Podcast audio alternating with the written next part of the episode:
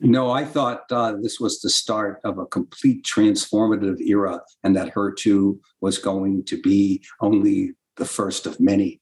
Um, what I didn't realize then, which of course I know now, that it would turn out, you know, 20 years later, that the first companion diagnostic um, is probably the best companion diagnostic.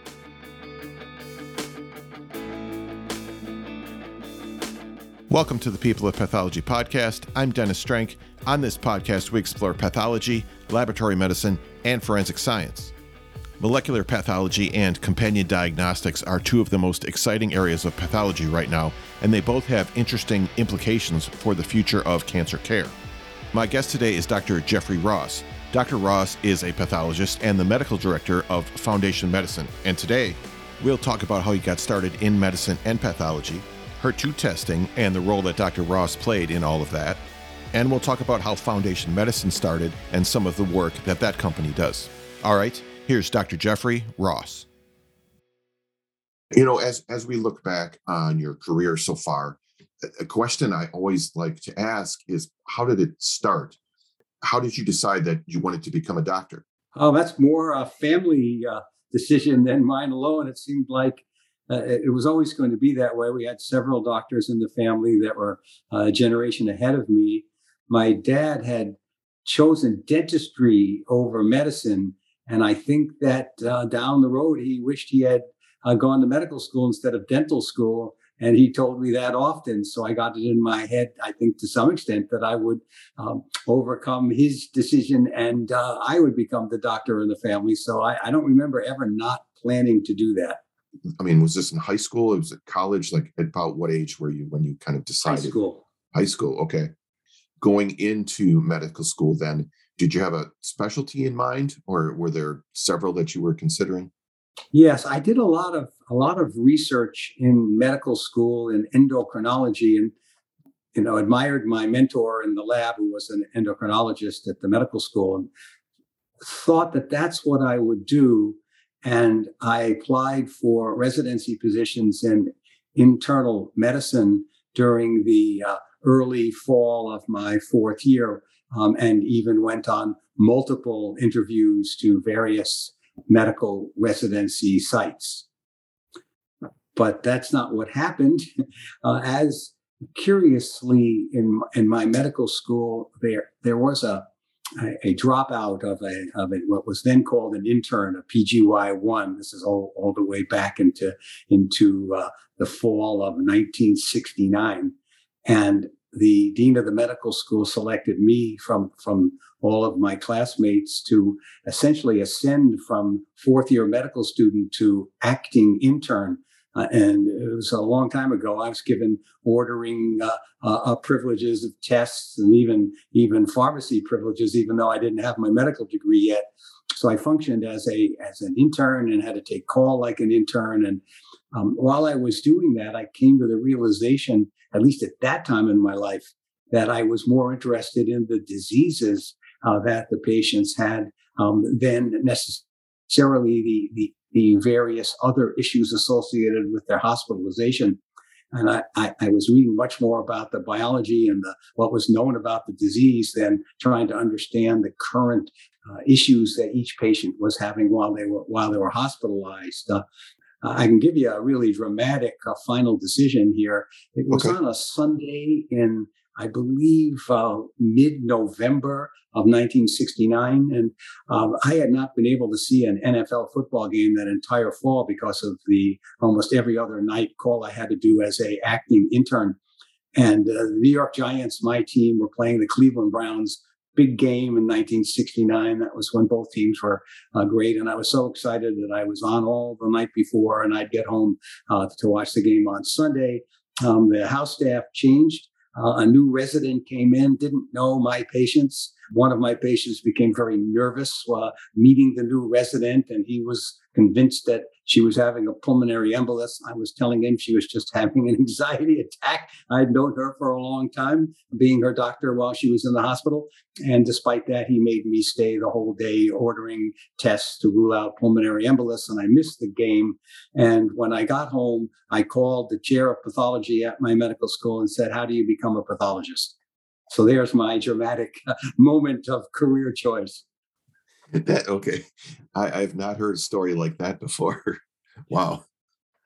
All right, all right. So, uh, getting into pathology, then, did you enjoy it right away? Did you, or did Oh, you ever have like you did? I, I, okay, had- I, I saw my my medical school department chair, Dr. Robert McCluskey, who had uh, just arrived at, the, at at Buffalo State University of New York at Buffalo um, in the previous year, and although he gave me advice, uh, hopefully I would stay in Buffalo. I just went back on the interview trail and um, ended up matching to Massachusetts General Hospital. Uh, which was my first choice. Uh, what's so curious about that, just to jump ahead, was then uh, uh, four years later, as I was being inducted into the United States Army uh, as a Army physician to uh, to do pathology in the Army, um, the chair of my department, the the wonderful and and and world renowned Benjamin Castleman, uh, was forced to retire. Um, in those days, 65 years old, uh, he could not be uh, any longer at, at Mass General and had to go uh, and find a private office somewhere uh, outside the hospital, strange as that seems. But that was the way it was back then in 74. So then uh, I returned to MGH while I was on active duty to continue work on research projects I had started when I was a resident. During that time, Dr. McCluskey, my former medical school uh, uh, department chair, was now the chair of pathology at Massachusetts General Hospital. So I saw him there. I was actually, you know, in uniform on active duty. And I went in to say hello, and he said hi and everything because he knew who I was. And I said this, what I loved. Uh, so, Dr. McCluskey, since you followed me from Buffalo to Mass General, does this mean you're going to follow me, me next into the U.S. Army? And he got quite a quite a laugh uh, out of that uh, suggestion. I can tell you. I bet. I bet. It seems you know, pathology is definitely a small world. I mean, it, it's true now, and it seems like it definitely was true then as well. It, it was. It certainly was. Yeah. And so I, I think um, from the moment I started in, in, in July of 1970 at Mass General, I met six other MGH residents in the first year, all of whom became very close friends, or some a little more than others, and several of whom I'm extremely close to and keep in touch with uh, uh, routine, regular basis. And I think it was the peer uh, encouragement that just led me to get involved deeply. And I, I decided early that I wanted to try to do research while I was learning pathology. I never really, I'd never seen an autopsy when I had my first day in pathology. Uh, and to be truthful, I didn't even know how to set up my microscope, which I know a lot of people maybe listening to this will laugh, but I have to say actually was a separate light source and a mirror to uh, uh, at least for the first uh, six months. And then I finally got a, a scope that had its own uh, light source built in. So this is a long time ago. Most people never knew that microscopes didn't come with uh, uh, uh, lights already installed in them. But Mhm. yes, I took to it right away, um, and I loved it right from the start. Before we go kind of forward in time, talking about medical school, I know, especially these days, medical students don't get a lot of exposure to pathology. Uh, it's kind of been reduced over the years. What was that like for you, in like in your experience? Yes, I could certainly agree with that. And, you know, having really been teaching medical student patho- students pathology mostly in second year, even in, uh, way back when we even had first year. I mean, since 1977, and having been responsible for the second year course in my department for 28 years uh, at Albany from 89 to 2017, and now responsible for a lot of the teaching of the medical students at the upstate medical university in syracuse just the basic uh, you know introductory portions of pathology is where i still teach. Um, i've seen tremendous uh, reduction in amount of contact hours with students and to some extent especially de-emphasis of morphologic pathology in the pathology course a lot of teaching of pathophysiology and, uh, and, and mechanisms of disease but from for core pathology, you know, gross and microscopic pathology, the amount of that taught to medical students, mostly in second year, I've seen over my time uh, decline uh, precipitously. You know there's there's talk of you know there's a shortage of pathologists in the in the US and around the world do you think that reduction of exposure to pathology during medical school is part of the cause oh i think absolutely that it is a big part which I tried to overcome. And I was always proud that it, uh, in my years as the chair of pathology in Albany, that we recruited more medical students per per class uh, size than than average. Was that the students don't get exposed to the dynamic aspects of pathology and see uh, and assume. Um, I mean, but the, before I made that call as a uh, senior medical student to find out what pathology really was, all I thought was pathology was the teaching of pathology to the second year medical students. I knew nothing about what the practice of pathology was like. I wasn't exposed to that at all in medical school. So I always thought I would change that. And I wanted the, the students to see dynamic pathologists at work, particularly thing, uh, things like frozen sections uh, which I was doing and always did uh, uh, through my career. Um, I would bring medical students into the ORs to see the pathologist uh, function, and they would see pathologists interact with surgeons and making intraoperative decisions try to uh, get them more attracted to see that it wasn't such a passive uh, a specialty, that there were times where it was really responsible for everything that was going to happen to that patient. Uh, from that moment, the pathologist was consulted for the rest of that hospitalization and indeed for their well being going forward. Yeah, that's that's good. That's a really great message, I think. All right, now now going back to MGH in, uh, during during residency for you. Yes, there's a story that I I read about that you had an experience with one of the first specimens that was being used for estrogen receptor assay trial. Yes. Can you tell me? Can you tell me this story? Yes, I mean, I, I, while doing it, I had no idea what was going on. But during my residency time was the first introduction of the concept of trying to personalize breast cancer care. At that time, in the early 70s, uh, it was known that estrogen, the actual the actual hormone or estradiol, uh, was a stimulant to breast cancer cells in many patients, but not likely in all.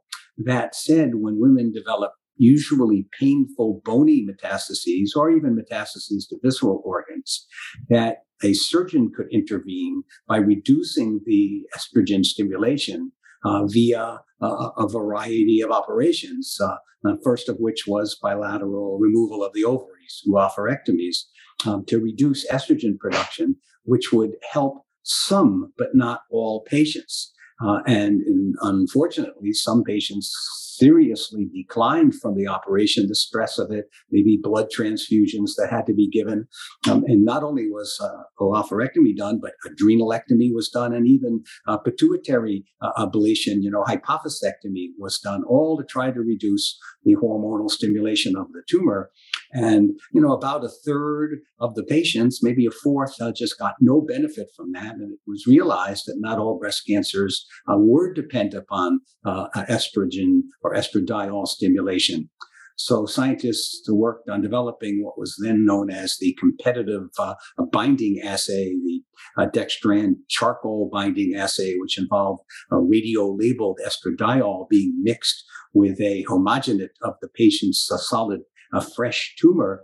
And if the uh, binding uh, uh receptor, which we now call, you know, ER1 or the estrogen receptor was present, which it isn't in all cases, it would bind to the radio-labeled estradiol. And when you uh, centrifuged it, the radioactivity would be in the pellet and the supernatant would not. And if it lacked the estrogen receptor, the pellet would not have bound any of the radioactive estradiol, and the supernatant would be positive. A, a analysis called a Scatchard plot was developed. Uh, all I was doing then as a resident was literally physically carrying the breast cancer sample to the research laboratory. This was only a research test at the time, but I became curious about it, and that was my first uh, uh, um, exposure to the concept of precision medicine for cancer cancer or personalized uh, cancer treatment where a, a, an available treatment, which was surgical at the time, would not be uh, available for every patient with the diagnosis of breast cancer, only those that had been selected because they had uh, a positive estrogen, uh, estradiol binding assay. In uh, 1983, I believe. So some oh, uh, 11 years later, um, the uh, now is AstraZeneca, but then was Zeneca, the first anti-estrogen drug came out, the tamoxifen, and that ended the uh, surgical treatment uh, of breast cancer for reduction of, of hormonal stimulation. That ended on the spot and then women went on drugs. They didn't have to go to the OR to have their uh, hormonal uh, therapy administered. But that was my first exposure. Do you ever think about if you hadn't had this experience, that that exposure at that time, like how different your career would have been?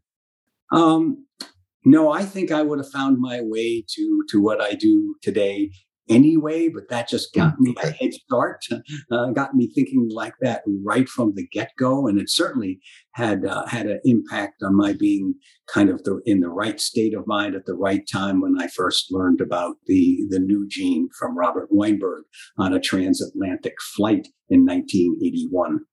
Mm-hmm. Okay, well, so you're you're talking about the HER2 neu gene. Yeah, all right, a big part of my career. All right, so t- tell me about that. Well, I certainly I had not heard of it, and so and neither had anyone else because it hadn't been discovered. But um, in 1981, from the work I had continued to do at Massachusetts General, and it was a combination of having a small laboratory connected to a large team of researchers, which I worked out through my four years as a resident there. They continued me, and I continued my appointment, although I was uh, required to do sign out in the pathology department at MGH as one of the uh, external quote volunteers. So it was an unpaid position, but I I would go uh, once a quarter and spend a week on site there signing out surgicals with the MGH residents and then working in, in the lab. And uh, because of that, I got invited from the work I was doing, which was in colorectal cancer, uh, experimental animal model kind of thing, to speak at a uh, very briefly at a meeting taking place in, in in Germany in the Black Forest. And when I got on the plane to fly from Boston to Zurich, um, a gentleman sat down next to me, and I, by the time I had finished uh, uh, taxiing to the runway, I realized he was the keynote or the plenary speaker at the same meeting. I was going to get a 10 minute, he was going to get an hour long. And it was Robert Weinberg, of course, the celebrated uh, uh cancer biologist uh, from the Whitehead Institute at the uh, Massachusetts Institute of Technology. And I got into a conversation with him about the Nobel Prize for oncogene and his not being recognized, even though he described the first human oncogene. And then he said, Well, I've got a new discovery that I'm excited about. And he said, in fact, uh, that's a pun. It's really, I'm calling it new, but not NEW. I'm calling it NEU. It's for neuroblastoma. And I have cloned this gene from a rat neuroblastoma cell line that I believe is a, you know, transformative or a, a gene associated with this tumor type. So when I got back, I said, I'm going to hitch my career to that and learn everything I can about the neu gene, you know, when it gets published. And that's what happened. And I, um, a long story short, I kept doing what was available for pathologists, uh, you know, in the, in the mid uh, and late 1980s, which was uh, immunohistochemistry, uh, which, um, I was quite interested in, and I published a few papers which got notice uh, of uh, a company called Oncor. actually, when I took over or, or uh, was, was, awarded the chair of pathology at Albany Medical College in 1989. One of the uh, laboratory technologists uh, there uh, ended up leaving and going to work uh, for this company, Oncor. And he came back right away to see me and asked if my work in HER2 neu, which was what we called it then, um, would um, interest me in uh, looking at a new way to try to detect it called fluorescence in situ hybridization or FISH. The company was involved in trying to transform the FISH assay from being done on whole cells for cytogenetics um, into uh, paraffin uh, embedded uh, tumor tissues and you know five micron sections. So I worked with Oncor. Ultimately, was uh, asked to serve as its uh, chief medical officer, which I did, and we patented the first HER2 FISH assay um, which was a single probe, not the current uh, standard of care, the double probe uh, Abbott Vysis assay. This was the original Oncor single probe assay, which ultimately uh, uh, ended up um, being marketed by Ventana Medical Systems, uh, which is another interesting story. But um, so I became quite no, known for for developing the HER2 FISH test and giving interviews, you know, in the media about it. Because when the FDA um, granted the pre-market approval of HER2 FISH, which was, um, you know, a, a, year before the uh, approval of uh, Herceptin or trastuzumab, it was the first uh, genetic or first genomic test ever approved by the FDA. So it got a lot of notice uh, at the time. But lots happened after that. But I stayed in the HER2 world for many, many years. I'm not really out of it, but it's not the prime focus of my career now for the last, uh, oh, I don't know, 15 years or so, but it was for a long time. So, w- one more thing about HER2. like you mentioned the, the FISH test and, and the IHC test. Now, it seemed like for you, that in the some of the papers you were writing and the talks you were doing, that you felt that the, the FISH test was better uh, than than IHC. This was, of course, a major controversy, and, and this was, of course, has to be dated at the time and how mm-hmm. IHC was being done. So I went to to uh, Genentech in the dubious address of One DNA Way, South San Francisco. And if anyone's ever been to Genentech, you know it's at the northern edge of the San Francisco International Airport. So it's very easy to get there once you land in San Francisco. So I went out on an early morning flight and was able to uh, make a presentation to the entire leadership of Genentech because this was a big decision on their part. If you remember, and at that time, and this is uh, 1990, 96, I believe, maybe 95, 95, they had uh, started the the clinical trials of trastuzumab, at that point, only one uh, uh, de-immunized or humanized antibody therapeutic had ever been approved, and that was Rituxan or rituximab for lymphoma and uh, you know uh, chronic lymphocytic leukemia. And rituximab was the first ever uh, antibody therapeutic you could give to a human being more than once because of the de-immunization, you didn't get the, you know, human anti-mouse antibodies, the HAMA, that would neutralize it if you tried to give a second dose. Now, uh, the mouse part of it was only the uh, antigen binding site, but the rest of the uh, drug was all humanized IgG, and there was no uh, HAMA that developed. And now they were going to try to do the same thing to a solid tumor that had a uh, abundant overexpression of the HER2 protein uh, based on an increased copy number of the HER2 gene, or what we call HER2 amplification. And the issues were that uh, there had never been at that point a quantitative immunohistochemistry assay designed to guide the use of a drug and questions about the technology itself, since standardization then in the mid 90s for IHC was very meager. And every lab had their own way they did everything from fixation to antigen retrieval to antibody admin. You know, some was manual, some was automated. It was really a, a very unregulated area at the time, very different from now. So, with that in mind, I went to Genentech to suggest that IHC could be a problem. I know that's what they were planning to do, uh, and that fish was more quantitative and a lot more objective at the time. Um, unfortunately, I was unable to uh, convince them the, the meeting was uh, celebrated in my way because I tried every way I could think of to have them do fish. I mean, Oncor certainly wanted it to be fish, and indeed, when they that day they decided it wasn't going to be fish, it probably was the death knell for Oncor, which uh, was to go chapter 11 some two three years later when it wasn't uh, selected as the test for for trastuzumab. So onward went the trial. But before I, well, I not before I walked out of the room and then walked back in the room, and there were the, you know, the founders of Genentech. You know, Herb Boyer was there, and the CEO, and all of the leaders of the cancer division and the uh, trastuzumab project. And I said, someday you'll uh, retest or test your samples by fish and find out it's a better predictor of whether your, your drug will work or not. And what, of course, happened was at the time that the uh, approval occurred, and remember this dreary December day in 1998 was a uh, absolute, um, you know, historic moment for the treatment of cancer because for the first time ever on one side of the street in Gaithersburg at the ODAC, the new drug uh, uh, uh, panel approved uh, Genentech's trastuzumab for women with HER2 overexpressing breast cancers, but only those women who had a positive test by the companion diagnostic that was in trastuzumab's label called the Hercept test from the Dako Corporation.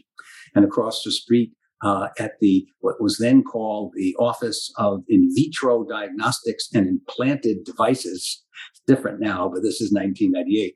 The uh, different FDA panel approved the uh, Dako Hercept test only for use in breast cancer patients as a guide to whether they would or would not be eligible to be treated with the anti-HER2 antibody trastuzumab.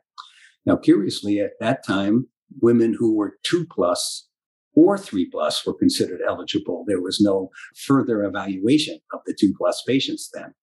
And the data at the ODAC, at the drug approval site, was not very, very impressive. The uh, survival benefit uh, was limited. It was only uh, uh about four months, and the p value of the difference between the treated and the untreated was just barely significant at 0.048. In fact, I think the FDA was thinking about wanting them to do more testing, if not for the uh, National Breast Cancer Coalition, who spoke out in uh, favor of approving this drug now on the basis that the FDA had not approved any new drug for breast cancer for more than 10 years. And obviously, many, many women in the United States were dying from the disease. So, what the FDA did, did was say, okay, we're going to approve this today, the first uh, so called CDX, companion diagnostic, the drug on one side, the test on the other, each with its uh, indication in the label of the other. But in post market approval, we obligate Genentech to retest all of the patients in their trial by with the test that they had approved uh, uh, pre- previously, the FISH test. They're curious whether FISH would be a better predictor of response or not. Um, I obviously uh, smiled uh, uh, from one ear to the other when that came out, and Genentech looked at me and said, "Well, you're going to get your wish here because we got to do it, what you wanted us to do." And of course, uh, I sometimes like to say that it's my belief, of course, never been proven, that it was this day that ultimately ended up being the reason why the national ASCO meeting uh, never meets in San Francisco anymore. Because some uh, two years later, um, the data was ready to be presented for the first time at ASCO, how the uh, FISH test predicted versus IHC. And the room that the uh, San Francisco uh, uh set up for this was for uh, a thousand people and 3,000. Remember, ASCO is a lot bigger meeting than the pathology meetings are. Wow. Yeah, 3,000 people tried to get in, and 2,000 people were lined up, and they couldn't get into here. But um, what I loved was that the presentation started with Genentech saying something like, you know, the guy sitting up here in the front row, which was me, he came to us, and everybody gets to be right one time in their life. And that was this pathologist's time. We've done the data, and indeed, FISH is a much better predictor. Now, the reason for that then was because the two plus patients were considered positive and treated. But when fish was applied, all of the three plus patients were still positive, but uh, only about one third or one fourth of the two plus patients were still positive when the fish test was done. So every two plus patient that didn't test positive for fish was considered negative. And so their data of response was eliminated from the patient outcome. They would have been rejected from the trial if it had been a fish based trial. And the p value dropped from 048 to 0015, and the survival benefit went down to, I think, about 18 months. Now, this is in the metastatic setting with two different combinations with chemotherapy. There was the, you know, Herceptin plus, uh, plus uh, adriamycin Cytoxan, or the uh, Herceptin plus paclitaxel plus taxane. So two different chemo regimens, but they were about the same. So there it was. Um, now, of course, my, uh, over the years, the ASCO CAP guidelines were developed, and uh, the whole approach, especially to companion diagnostics based on IHC, occurred with uh, issues about uh, all of the uh, factors that could influence the results, like the pre-analytic factors about, you know, cold and warm ischemia, the nature of the fixative, how long it's fixed for. And this all improved immunohistochemistry dramatically.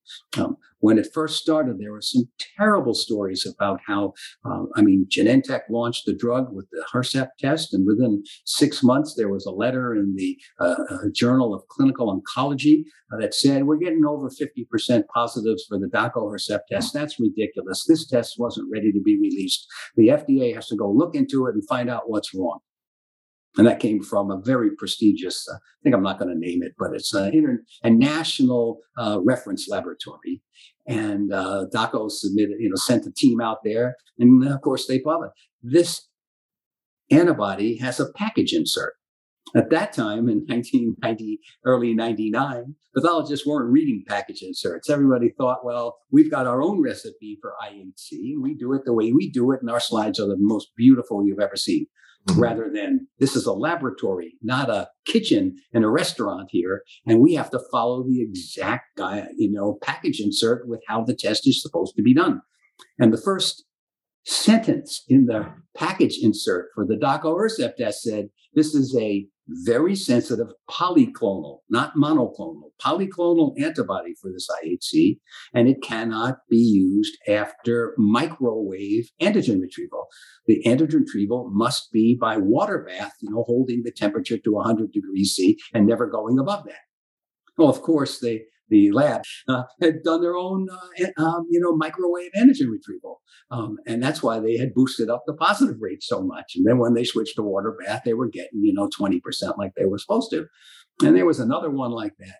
But that day when that letter came out in the JCO, Dako, I mean, Genentech's market capitalization dropped by one billion dollars as the whole wow Wall Street concluded that their great discovery of the Herceptin and the test that guided it, the whole new way of precision oncology, was a bust. And just by that. But fortunately, over time, the IHC improved dramatically. And uh, when, when you use the on label Dako Hercept test, you followed the guidelines and you got the right patients that were three plus were positive. And then when uh, the FISH data came out, you know, several years later, uh, the so-called, uh, you know, two plus triage system developed. You could do FISH as your primary, and that was fine. But if you did IHC as your primary test, the three pluses could be treated. The zeros and ones were considered negative, but the two pluses had another test done, which was FISH. And if they turned out to be amplified, then they were also positive and eligible. But if they turned out not to be amplified, they were considered the same as the zeros and ones. And so I played a big part in all of that, I can tell you. Mm-hmm. Um, it was a big part of my life. And I stayed really interested in it, um, especially when I got into DNA sequencing and next generation sequencing and started to become particularly interested not in the HER2 copy number game, but in activating mutations in the uh, gene sequence itself. Mm-hmm. Okay. I mean, this seems like a real kind of pivotal moment in the history of pathology. It's kind of the start of a revolution. I mean, you mentioned the words companion diagnostics, which I imagine it probably wasn't called that at the time in 1998. I, you know, some people were using that term. They were. Oh, they were. some, yeah, they were. There was some. There was some. You know, talk. Of course, we had. You know, tests that we did um, that helped. You know, like ER uh, we had to do, uh, you know, now IHC. As you, as you know, that that that competitive binding assay I described required a pretty large, uh, uh, about a half a sugar cube sized piece of tissue to get sufficient cytosolic protein to do the actual test. And then after that, into the 1980s, the 1990s became a lot of public health effort to have women do, learn how to examine themselves, how to do self examination, as well as screening mammography.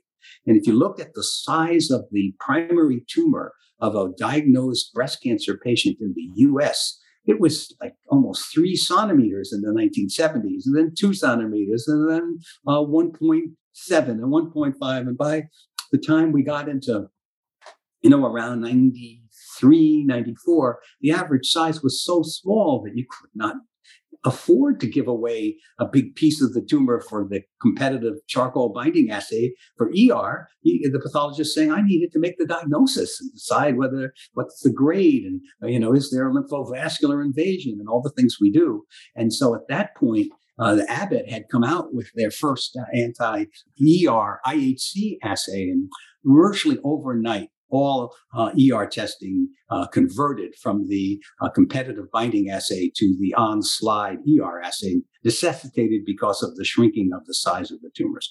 I mean, we could have a long conversation on whether I think IHC for ER is better than the, it currently not better. The other test was quantitative, far more accurate, not subjective, but doesn't matter. We can't do it because the test required too much tissue. So that happened also in the 90s as uh, HER2 testing was being launched uh, in a big way. And so there you had your on slide test, the IHC for ER, and then we did PR, of course, and then the IHC for HER2, which most labs did. Uh, today, I couldn't tell you what's the frequency of FISH as a primary, uh, IHC as the primary, or some labs that do both on every patient but it's changed a lot over the years, and the IHC has has improved dramatically. And it's almost uh, I really I can't remember the last time I saw a three plus IHC that came in uh, to Foundation Medicine that wasn't amplified on the next generation sequencing test. Uh, um, so the quality of IHC now is is far far better than it was when uh, the first uh, CDX or companion diagnostic launched uh, on that winter day in 1998. Sure, sure. That that makes sense. Did you have an idea at the time of, you know, this is a brand new field called companion diagnostics, and this could really grow into something huge? I mean, did you have that kind of foresight about it, or was it just kind of okay? This is the one this this one test that is brand new, and and this is really exciting just by itself. No, I thought uh, this was the start of a complete transformative era, and that HER2 was going to be only the first of many. Um, what I didn't realize then, which of course I know now, that it would turn out, you know, 20 years later, that the first companion diagnostic um, is probably the best companion diagnostic, meaning if HER2 amplification was not discovered by Weinberg in 1981, but instead wasn't discovered as a target until 2002 or 2003. It never would have been developed as a breast cancer uh, target. It would have been developed as what we call a pan genomic target. And the fact that it was developed and discovered first as a target in breast cancer, to some extent, has probably cost many, many, many decades maybe centuries of survival of patients with other cancer types who've never been able to be treated because they've never been on label. So if we go uh, to other tumor types, of course, we did finally get an extension of, uh, uh of anti-HER2 therapy into upper gastroesophageal cancer. You know, some how many years is it 11 12 years 13 years after the first approval before and 98 for, for it in breast cancer. Um, but today, those are the only two diseases that are, quote, on label for anti HER2 targeted therapy breast cancer, and uh, which has to be HER2 positive, or upper gastroesophageal adenocarcinoma, which has to be HER2 positive. But HER2 amplification is present in such a wide range of other cancers, and some at higher higher frequencies than in the two approved indications. Some diseases like gallbladder cancer, for example, salivary duct carcinoma, I could give you a long list, have you know HER2 frequencies that are um, you know almost twice as high as upper uh, GI or, or, or, or breast. But although a lot of those patients do get treated with anti-HER2 drugs, um, there's no uh, how the payment is done is can be problematic because they're not approved by the FDA.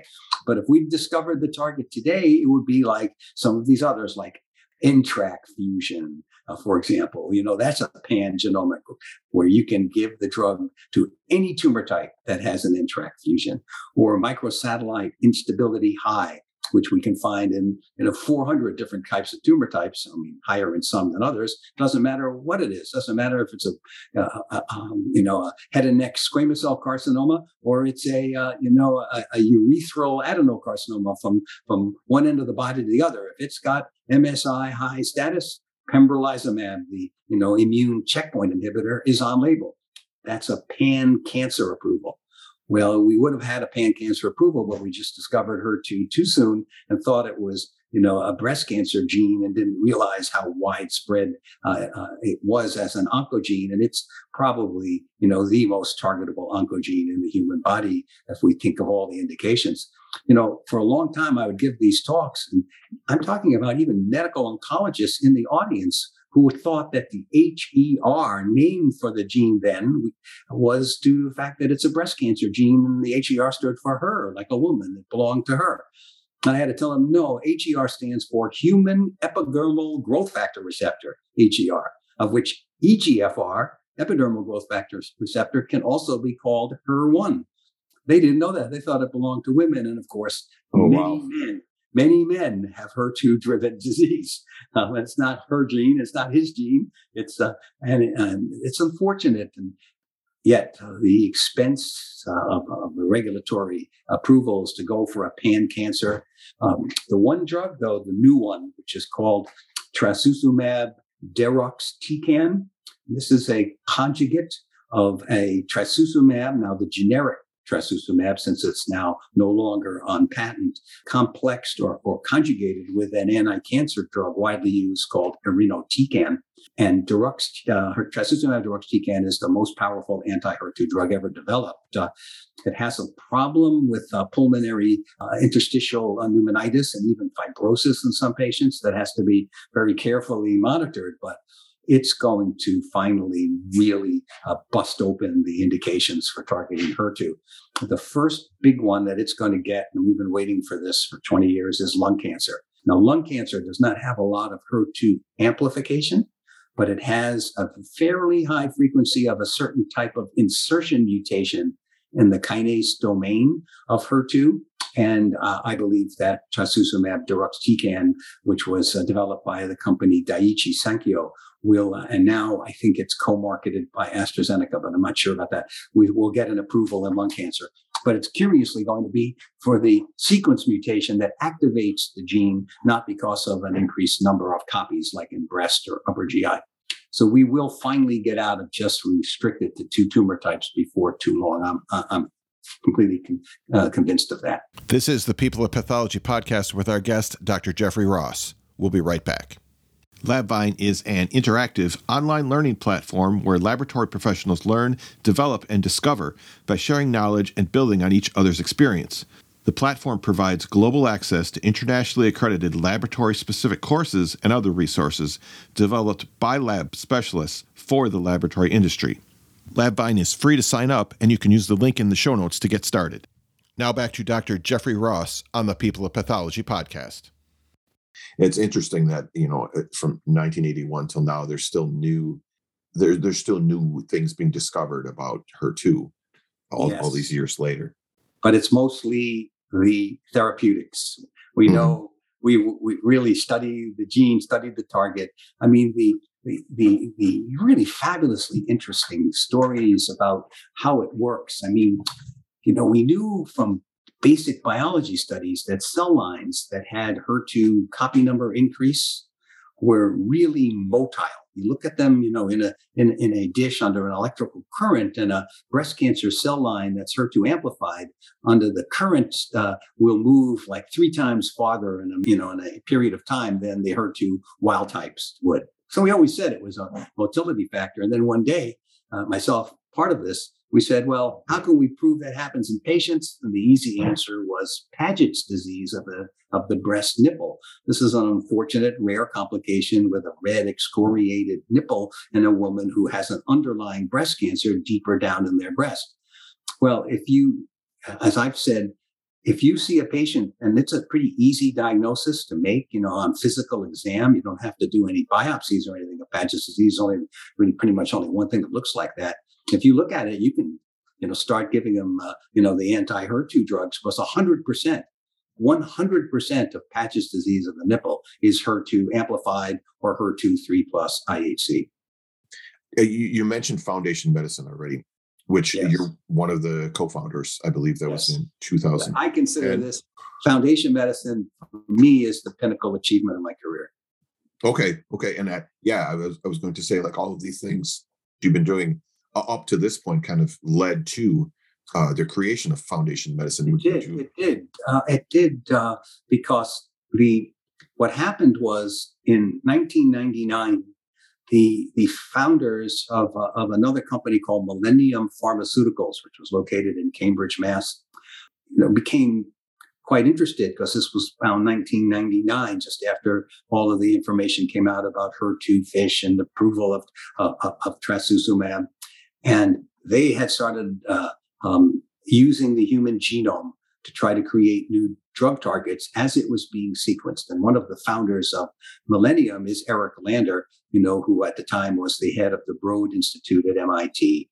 And they invited consultants to do a um, evaluation of um, their plans for validating these drug targets coming out of the human genome.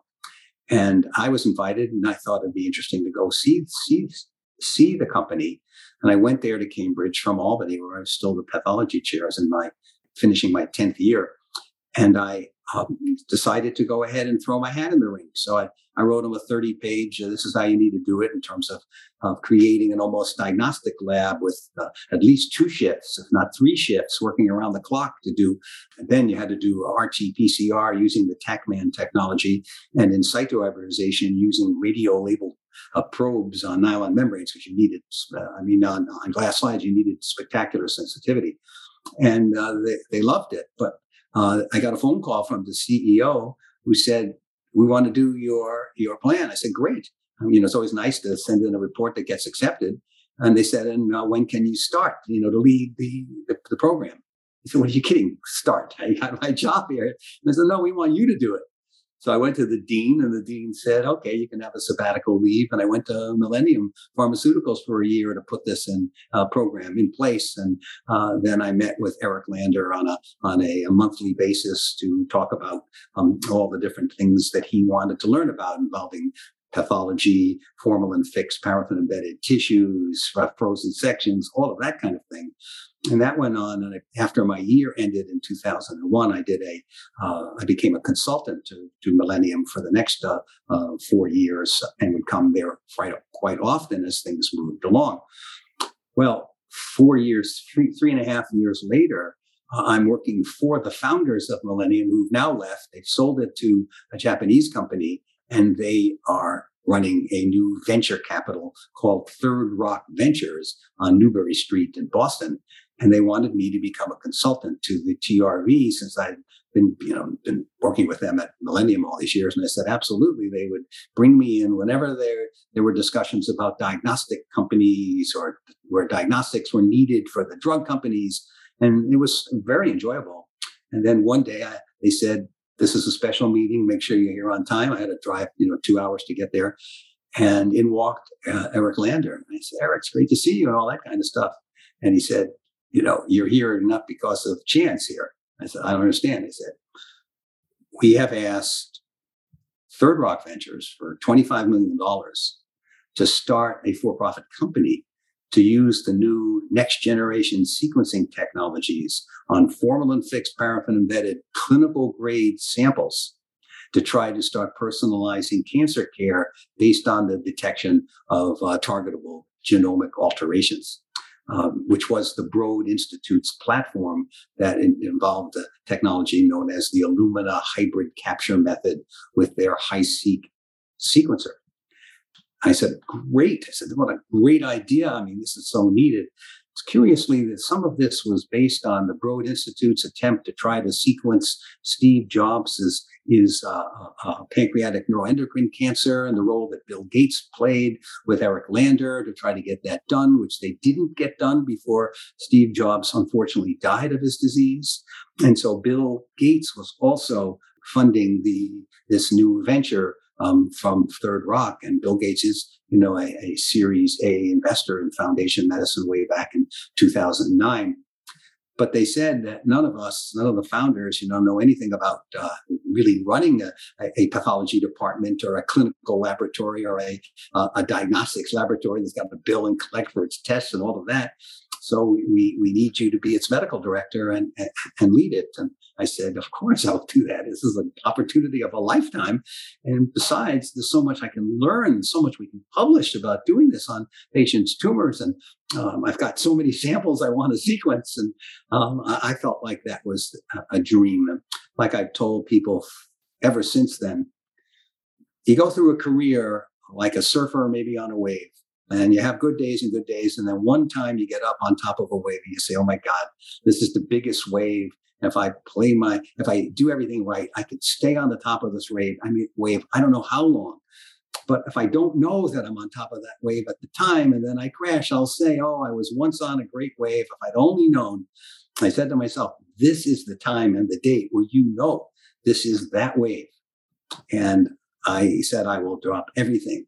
Um, to to to get this done. and to be available and to get the time away. And that's what happened. We went around a listening tour for a, a year uh, as more financing was being assembled, talking to mostly medical oncologists and some key opinion leader pathologists who I respected to get there. And it's amazing how many who now are considered world experts in companion diagnostics and personalized oncology who said this will never happen. No one will ever want to do DNA sequencing. There's only a few possible uses of it, and you'll never make any money, and on and on and on. They discouraged us. Some of these guys, whenever I see them, they thank me for never disclosing the fact that they once said this couldn't be done. But they did, and we went and did it, of course, anyway, um, and launched the company in 2010. Uh, I did a couple of quick review articles uh, because I didn't know that much about the technology of next generation sequencing and the different competing ways to do it and thought I better educate myself. And best way to educate yourself is to write a review article. So I wrote a couple and published them in, in the pathology literature to just get myself uh, going here. And I would say after the company started doing clinical samples, oh, maybe after a, a month or two, I stood up in the meeting and said, I'm the luckiest pathologist on the face of the earth. I'm the only pathologist in the company. I come here and I try to get there two, three times a week if I can. It's tough with my schedule being a department chair, but I'm doing it and doing the path review. And I see these cancers, sometimes very common colon, breast, prostate, lung, and sometimes extremely uncommon. Boy, I've never seen one of these before. I've read about them. Wow, this is what it really looks like when I have the glass slide in my hand. And then 10 days later, I get to learn what are the genomic drivers of this? What mutations do they have?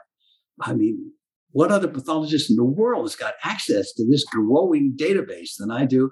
I'll do everything I can to maximize uh, this academically as well as to help patients. And now I have a very unusual career as a pathologist because I physically see patients with cancer and I consult on patients from, with cancer all over the world almost on a daily basis.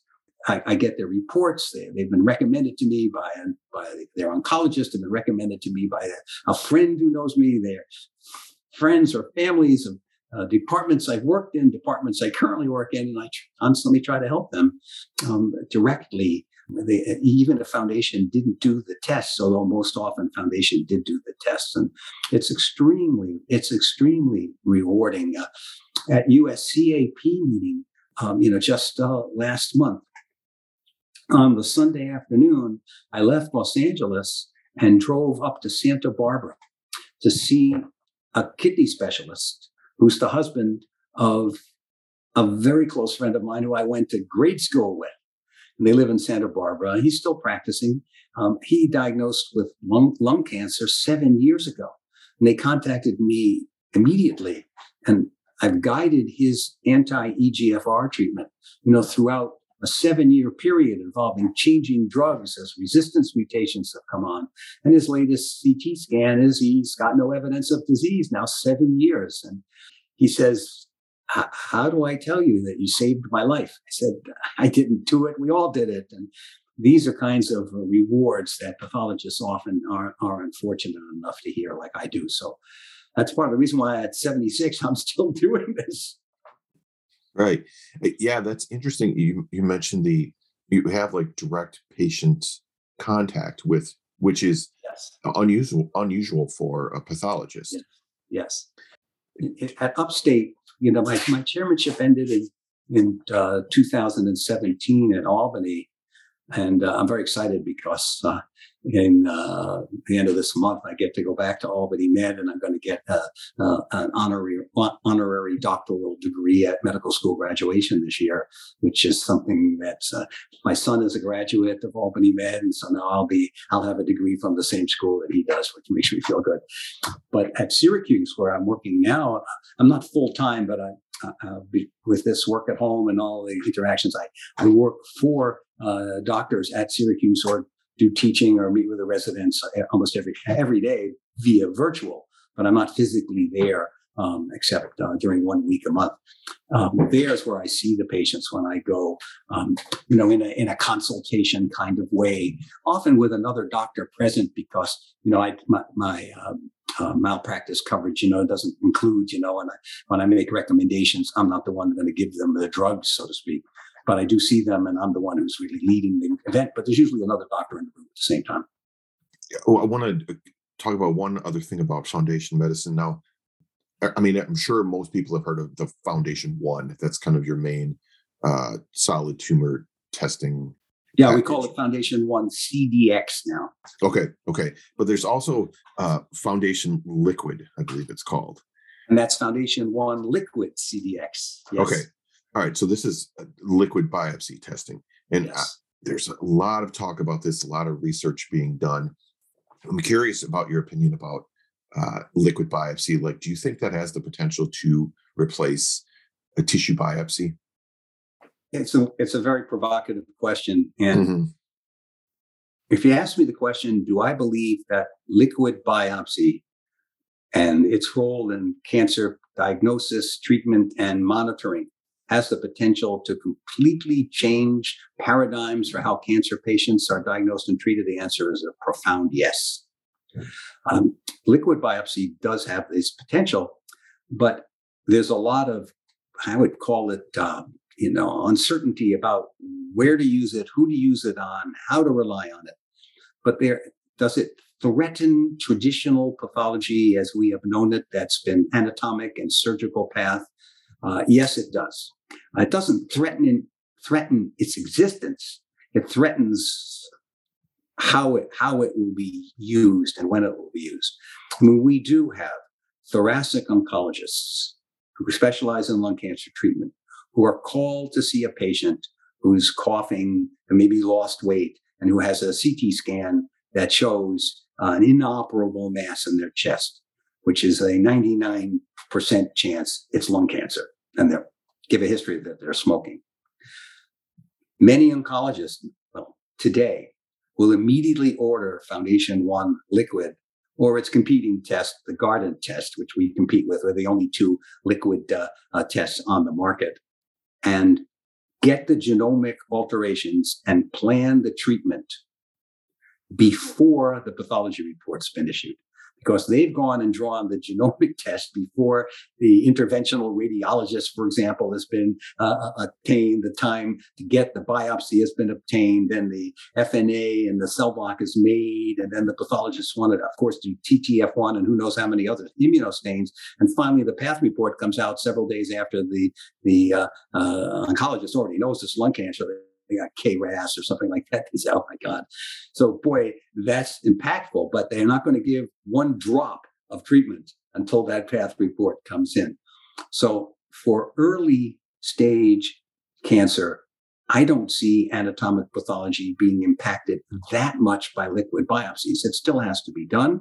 And for patients who are operable, you know, the grading and staging and all um, uh, of that has to be done. But for advanced cancer patients, that's where the frequency of doing metastasis biopsies, like liver biopsy to prove this or lung biopsy to prove that, that may decline because of oncologists realizing that a liquid biopsy showing circulating mutations is uh, convincing enough about what's going on there, the patient is going to need systemic treatment. Uh, whether every spot on the liver is cancer, or only one of them is, it's not going to change anything. And the risk and the cost of biopsying. So late stage cancer biopsies may decline because of liquid biopsies. The issue of when to do a liquid biopsy versus when to do a tissue biopsy for sequencing, for, for looking for targets, for, for NGS, it's not liquid first, in my opinion, and it's not tissue first. It's the patient first. There are clinical settings in which you will never do a liquid biopsy because it's a huge waste of time and money. You'll never get any kind of uh, useful information. Uh, prostate cancer with PSA below five. I don't care what the scans show. Don't do a liquid biopsy. You won't get enough DNA from the cancer cells out of the liquid biopsy and just slow things down. If you desperately want sequencing, you're going to have to biopsy a metastasis. But that same patient with a PSA of 10, why biopsy the metastasis and harm the patient? You can get everything you need to know from the liquid biopsy. This all has to be taught to pathologists, uh, uh, and they have to have you know more understanding. Um, it does threaten them to some degree. I can't deny that it does. But liquid biopsies, in my opinion, threaten radiologists even more because how many years have we relied on radiologists to decide how a cancer patient is doing? You know, we put the calipers on their CT scans and say the drugs are working, the drugs aren't working, the disease is progressing, the disease is shrinking, the disease is gone. And I don't think that has a lot longer to live because of the liquid monitoring, which is different from the liquid biopsy. This is now liquid monitoring. And Foundation has its test coming out this year called Tracker, and this company Signatera mm-hmm. has a well-known test. Here, you use the known tissue results from sequencing, or maybe a liquid biopsy, to pick the top two genes that are easy to detect in blood. And then you make a very inexpensive PCR test, a digital droplet PCR test that's unique for that patient. It's not the same one for every patient. Their tumor has KRAS and TP53, and those are the two we want to measure. They may not even be the targets of treatment, but they're just good measures of how they're doing. And if we can't find any, the patient's in full remission. And the first sign we can detect any means the disease is coming back. And we'll know that, I don't know, six to 10 months before the radiology changes. And I, I think the new cancer drugs um, will be developed that way. So expensive, you know, to rely on radiology and you get a late call that your drug doesn't work and you spent, you know, millions of dollars unnecessarily. Uh, but the liquid uh, monitoring test will say your drug doesn't work, you know, six months earlier. That's a lot of trial time. And if you got several drugs in trials and one is doing really well by the liquid and the others aren't, you'll put all your money in the one that works. So I see a big transformation there that that liquid monitoring is going to to become the standard of care. I think within the next 10 years, maybe even within the next five. Um, and that's how how and that's important for pathologists because that's the kind of test that you might have to send off, but also could be you know done in kit ways. And there's a lot of kit ways these things can happen. But this is molecular pathology, and the big difference for all of this that impacts pathology practice is there's no professional component. You don't look under the microscope. You don't do your professional interpretation based on that and you don't get to put in a CPT code for professional component, and you don't get to bill and, and collect a professional component.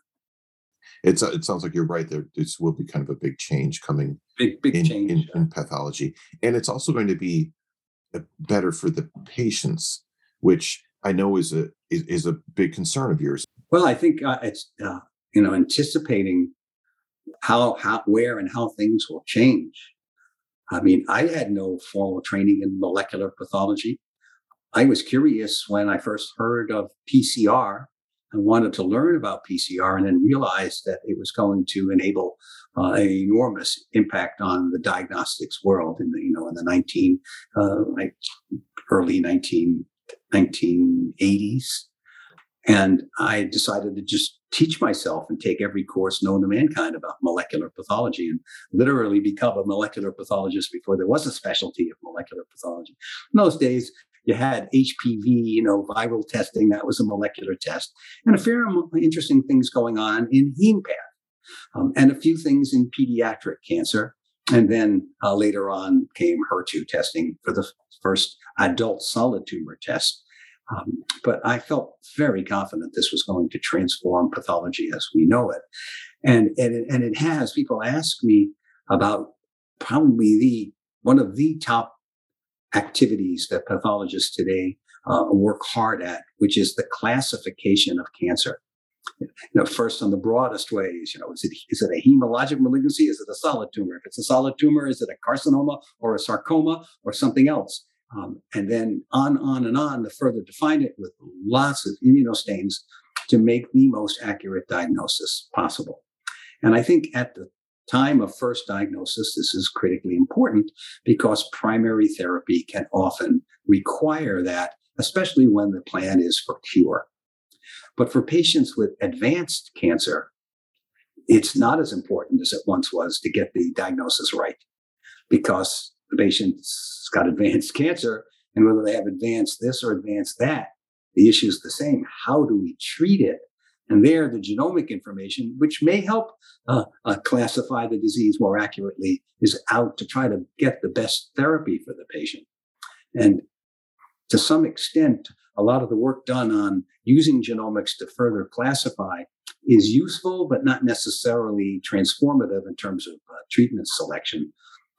Now, going on, the probable disease, which this is most apparent in, is cancer of unknown primary or carcinoma of unknown primary site.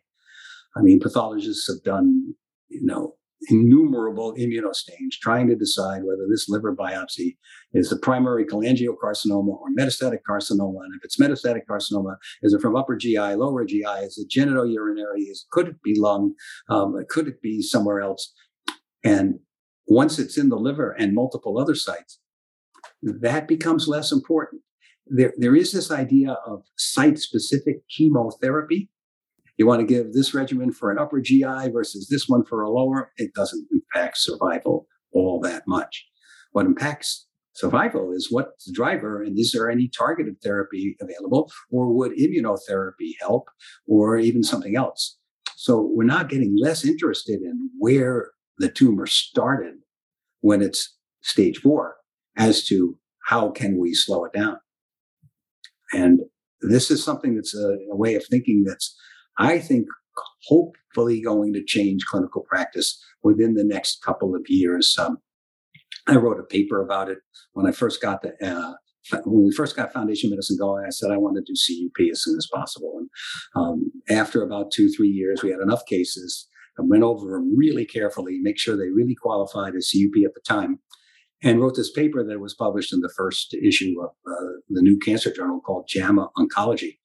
Uh, Roche read that and decided to uh, start a trial called CUPISCO, which is not in the U.S. It's a you know $100 million trial involving over 900 patients, trying to show that doing next generation sequencing at the time of diagnosis of this CUP could put patients on individualized, personalized, precision therapies that today they don't get because instead they get uh, a non-specific multi-agent chemotherapy and have about an 11% chance of living 11 months. Uh, the trial's been going on for almost three years now, maybe two year, two and a half years.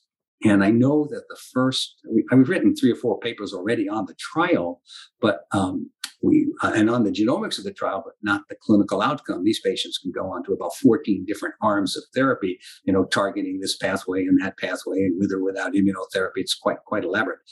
I've heard that there's been a glimpse at some of the outcome data.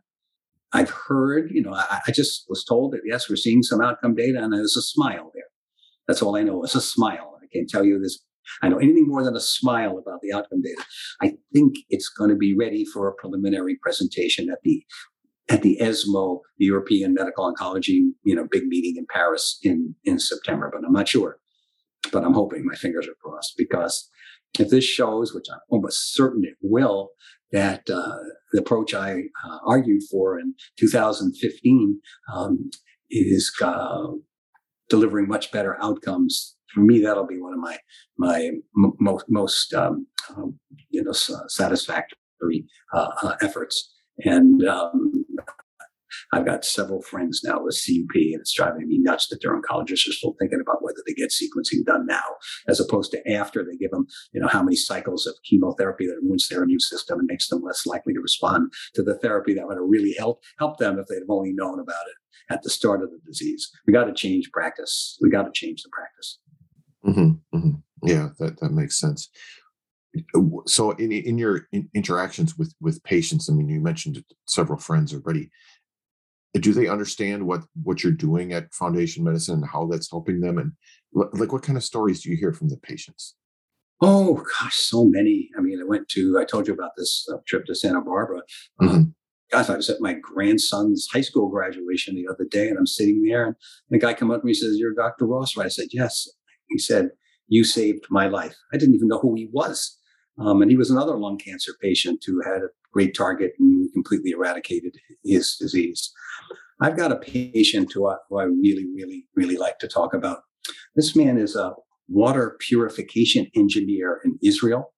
We opened, you know, for clinical, and somehow an oncologist, a very well known thoracic oncologist in Israel, decided to send us you know, the block from his patient. Um, he was a man who was at the time in his in his late 30s, um, with a uh, multiple brain metastases from non-small cell lung cancer, a non-smoker. They had done what was available at the time, EGFR testing, which was negative, and they did the FISH test for fusion of the anaplastic lymphoma kinase, the ALK gene, which was also negative, no break apart. So they were hoping we might find something else that might help this, this desperate man who was having seizures. So we sequenced uh, his tumor and found out in our test he had an ALK fusion, EML4 ALK, you know, classic ALK fusion. Couldn't explain why the FISH was negative. Obviously, subsequently, we now know that FISH misses about one in four ALK fusions uh, for a variety of reasons, but they missed this poor man. And he went on anti ALK therapy, and uh, we became friends.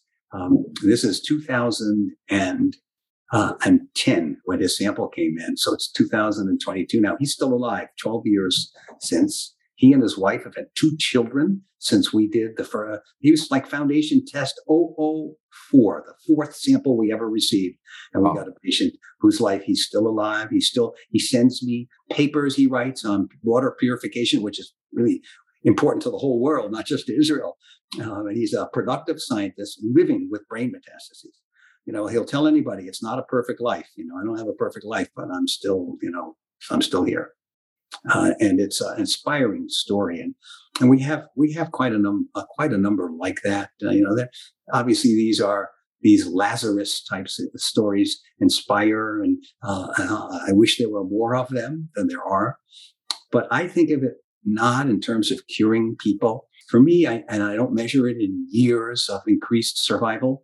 I measure it in weddings, graduations, confirmations, bar mitzvahs, meaning we get patients with acute fatal diseases who have less than six months, less than three months to live, and convert them into chronic diseases while on therapy. They get to go on. I had a woman, she was lovely. Um, her doctor was in Philadelphia, great breast cancer oncologist, uh, Massimo Cristofanilli. And he called me. He said, I have a woman in an hospice. She's got terrible inflammatory breast cancer extending from her ear down the whole side of her chest, um, all through her mediastinum. She's miserable. Um, but I talked to her and she said she'd be willing to try your test. This is, oh, about nine years ago, almost 10 years ago. I said, sure, we'll do it she was triple negative, you know, IHC and FISH negative for HER2. And we sequenced her, and sure, she did not have any evidence of HER2 copy number gain. She should have been negative by FISH and negative by IHC. But she had two different mutations in the gene, in the kinase domain and in the extracellular domain. And we decided to treat her with anti-HER2 drugs, which at that time the only ones available were trastuzumab on the antibody side, and the kinase inhibitor was called lapatinib um, from GlaxoSmithKline, the first anti-HER2 kinase inhibitor. We put her on those drugs, and dramatically her skin improved, dramatically her PET CT improved, and she went home. And she got a year, and then uh, it relapsed and the drugs didn't seem to work. And boy, I'd love to have given her trastuzumab deruxtecan right now, but we never got to. She died from the disease. But before she died, she uh, sent us a message and said she knows that now it's not working and felt time's short, but she wanted us to know that she'll always be grateful to us because she got to plant her garden one more time. Um, and those are things that just motivate you. They make you want to keep doing this. Um, well, we started, I would think one out of five, maybe the most, one out of six patients could have any benefit who had, who had advanced cancer from a test like Foundation Medicine. Today, it's way over 50%. If you include what we can do to help guide immunotherapy and all the new drugs that have come out against targets like FGFR2 and, and uh, PI3 kinase and the cell cycle inhibitors and the PARP inhibitors, the chances that the patient has something that could get them on a different treatment, I think is well above half now, which is tremendous. And it's partly due to the success of the drug, the drug designers and the drug manufacturers. We had the targets out there, but there were no drugs for them. But now things like uh, RET fusions and uh, uh, are easily targetable. We discovered the MET exon 14 skipping mutation That occurs in about 3 to 4% of lung cancers, tremendously sensitive to drugs that target MET, um, like uh, cabozantinib and capmatinib. And uh, that's one of our great, great uh, discoveries. Um, these are all you know, things that make you want to keep going. Wow, those are, I mean, you're right. Those are very inspiring stories. That's a great message, you know, and it's important for all of us in pathology, but we, you know, with, you know, we're behind the scenes. So it's sometimes a little easy to forget that there's a patient attached to that specimen. And I think these stories really point out uh, yeah. how, how important that is. You know, for me, I always believe that we should always, as pathologists, try to find ways to directly interact with the patients more and not be so behind the scenes. So I started in my career right after residency in the Army in 1974. And then my first practice was part of UMass Medical School at Berkshire Medical Center in Pittsfield, and then the chair at Albany Med. And for all those years until uh, 2017, so from 74 to 2017, over 40 years, I always believed that one way a pathologist could both have patient interaction, maybe the patient wouldn't know it, but you did, as well as promote the field, was I always tried to receive my sample and deliver my report for frozen sections in the operating room and never use a phone or an intercom. So I'd like to go in there and get the sample handed to me by the operating nurse or maybe the surgeon, be able to look myself at the images, you know, the scans that were always put up on the on the view boxes often during these operations and the chart and know what I was dealing with when I left the room and then come back. And I liked also to to um, look into the wound site, see where the sample came. It gives the surgeon a feeling that the pathologist respects what they're doing to get you the sample and um, what will happen based on what you tell them and make the frozen section a very, very much clinical consultation and not just uh, uh, look at the slide and say it's malignant. You know, and uh, that's just been my attitude since the day one. Okay, I like that. That's that, that's a that's a good good lesson right there for uh, the upcoming upcoming pathologist. So, you know, Dr. Ross, it's been really interesting to kind of go through your career, talk about the work that you know that you that you've done, the work that you're doing with Foundation Medicine. Uh, I, I, really appreciate your time, uh, Dr. Jeffrey Ross. Thank you very much. My pleasure. Great big thanks to Dr. Jeffrey Ross. Here's a trailer from another episode that I think you'll enjoy, and then I'll be back with some final comments on this episode. I, I mean, I know you're really pretty new to this field, but how do you think it's going to evolve in the future? It is the future of cancer care. Mm-hmm. You know, I don't know what the, you know, there's some talk about some other vaccines and stuff for cancer care, but it's really made, it's really done wonders for cancer patients. And I believe that it will just keep evolving because there are so many oncogenic changes on tumors that they're identifying and they're getting drugs to. So I believe it'll continue to expand. You know, how long will they need a role like ours? I hope for a long time, but I don't know that.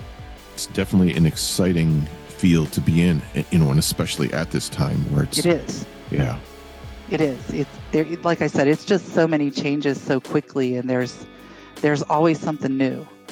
Mm-hmm which is interesting. But that being said, you know, I could go back to the lab as well in a minute because I did enjoy that work and I still will always enjoy that. I always said when I retire, I'm going to work casual in a blood bank.